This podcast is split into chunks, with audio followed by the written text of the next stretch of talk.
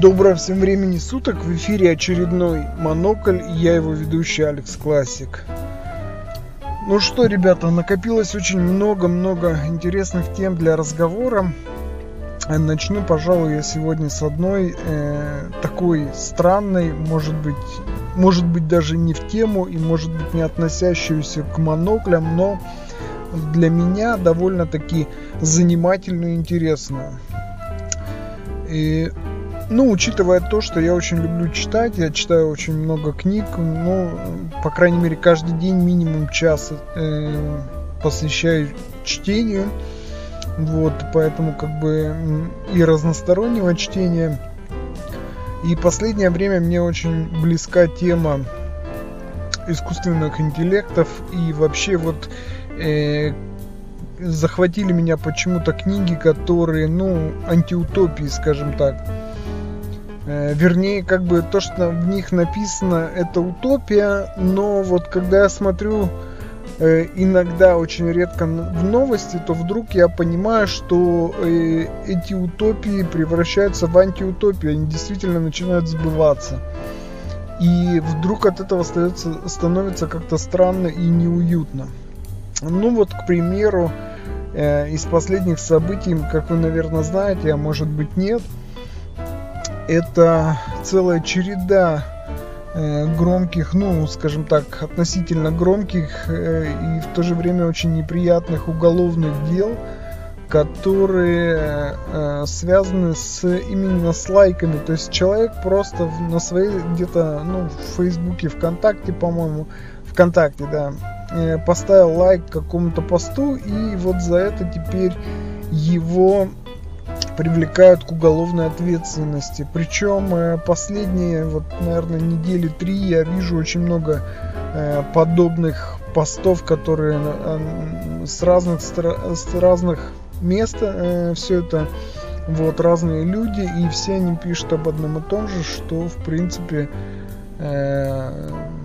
теперь, чтобы сесть, достаточно поставить, вот поднять палец, большой палец руки сделать такой лайк, да, и за это можно сесть на 5 лет. И это страшно. То есть, когда, э, э, ну, правда, мне стало как-то неуютно и страшно, и не знаю, вот даже вот э, фактически может быть э, статься, что вот этот мой подкаст может послужить той же самой причиной не только для меня, но и для моих слушателей. И да, страшно неудобная и неприятная ситуация. Вообще очень многие вещи, которые описаны в книгах, э, которые еще там 20-30 лет назад, даже 10 лет назад считались фантастикой, они стали э, какой-то реальностью и устрашающей реальностью. Ну вот, предположим, э, возьмем искусственный интеллект, да, 10 лет назад это была просто какая-то теория абстрактная, которая еще толком никто не знал, как это должно работать. Я больше скажу, до сих пор никто не знает, как это должно работать до сих пор. Никто. Но, тем не менее, существуют уже целые компании, целые направления по искусственному интеллекту, которые вот э, рассказывают и показывают вот это вот э, интересные вещи. И причем самое интересное, что мы частичкой вот этого искусственного интеллекта в принципе владеет уже каждый. Ну, своего-то не хватает, приходится искусственно использовать. Э, я думаю, что во многих телефонах, практически во всех теперь телефонах, там есть э, искусственный интеллект, который там, ну, я не знаю, корректирует фотографии, э, распределяет какие-то задания, ну, в смысле задачи, дела, управляет календарем. Все это уже существует, и это, ну, может быть, не насильно достаточно продвинутом уровне это все, но это работает, тем не менее. И вот мы как-то тут э, на работе разговорились с ребятами и подняли вообще вот эту тему искусственного интеллекта и пришли к парадоксальному и но интересному выводу. Э, вернее, даже так, не, ну, мы сформулировали задачу такую, э, которую бы нам было бы интересно решить с помощью искусственного интеллекта. А именно, Э, предположим, давайте предположим, что у нас есть э, искусственный интеллект на неком в некой изолированной зоне, то есть как бы ну вот, но он есть, да, то есть э, он питается там, я не знаю, ну, информацией, то есть какие-то стоят видеокамеры, э, и при этом он может наблюдать окружающий мир, но э, за исключением людей. Ну, то есть каким-то образом мы исключаем из этого видеоряда людей. Э, это же касается там, я не знаю, ну, то есть мы абстрактно, допустим, в лесу, там, не знаю, в горах ставим видеокамеры, и вот искусственный интеллект понимает, что есть мир вокруг и начинает его анализировать. Это первое. Второе, мы добавляем условия. Искусственный интеллект может размножаться. То есть мы предполагаем, что у нас достаточно ресурсов, что он может в определенный момент времени делиться на два, и это будут две независимые как бы э, сущности, которые каждая работает в своем режиме, в своей области, но находясь в одной вселенной. И предполагается, что, возможно, они начнут между собой взаимодействовать. Вот, это еще одно условие.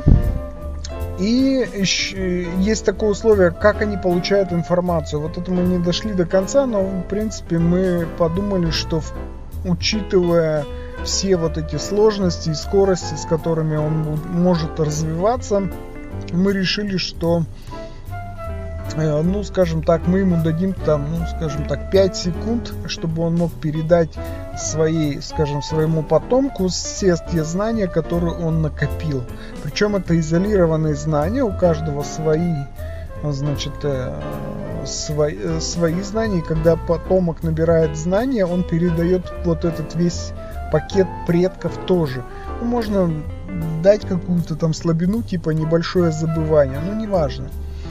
Э, вот. Есть еще одно условие, которое мы поставили, вот, э, э, чтобы уже вообще вот сделать, ну, не знаю, вот э, эмулировать нашу с вами жизнь, это э, ограничение срока жизни этого искусственного интеллекта. То есть, как бы, ну, там, скажем так, вот от рождения до смерти он должен там прожить час, да, допустим, то есть он должен накопить какие-то знания, передать следующему, э, или не передать, тут, тут тоже теория вероятности, ну, можно что-то тут намутить, допустим, встретились два одиночества, и если у них есть какие-то общие вещи, они решили сделать ребенка, и у них получилось, ну, можно что-то придумать, согласен? Вот. Э, и, знаете, вот после того, как мы сформулировали эту вот задачу, невероятно сложную по своему исполнению и э, в принципе я считаю, что довольно интересную по масштабности, мы э, пришли к парадоксальному выводу. Э, мы подумали о том, что искусственный интеллект через какое-то время ну, я не знаю, через 5, 10, 100 поколений, э, вот, он э, осознает, что кроме него в этом мире, изолированном мире, существуют еще другие существа. Я думаю, что он это осознает, и мы пришли к этому выводу. А еще через какое-то время он э, задумается о том, как бы от него избавиться.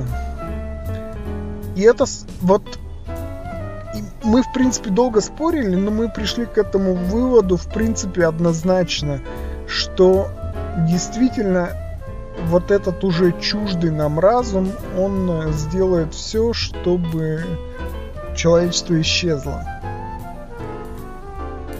И вот знаете, когда я читаю все эти новости, там ученые там сделали там прорыв в искусственном интеллекте, ученые там придумали еще одну технологию. Не кажется ли вам, что мы ставим себя вот на такую узкую грань, которая, которая с каждым разом, с каждым днем, с каждым мгновением все становится все уже и уже. И в какой-то момент мы не сможем удерживать равновесие.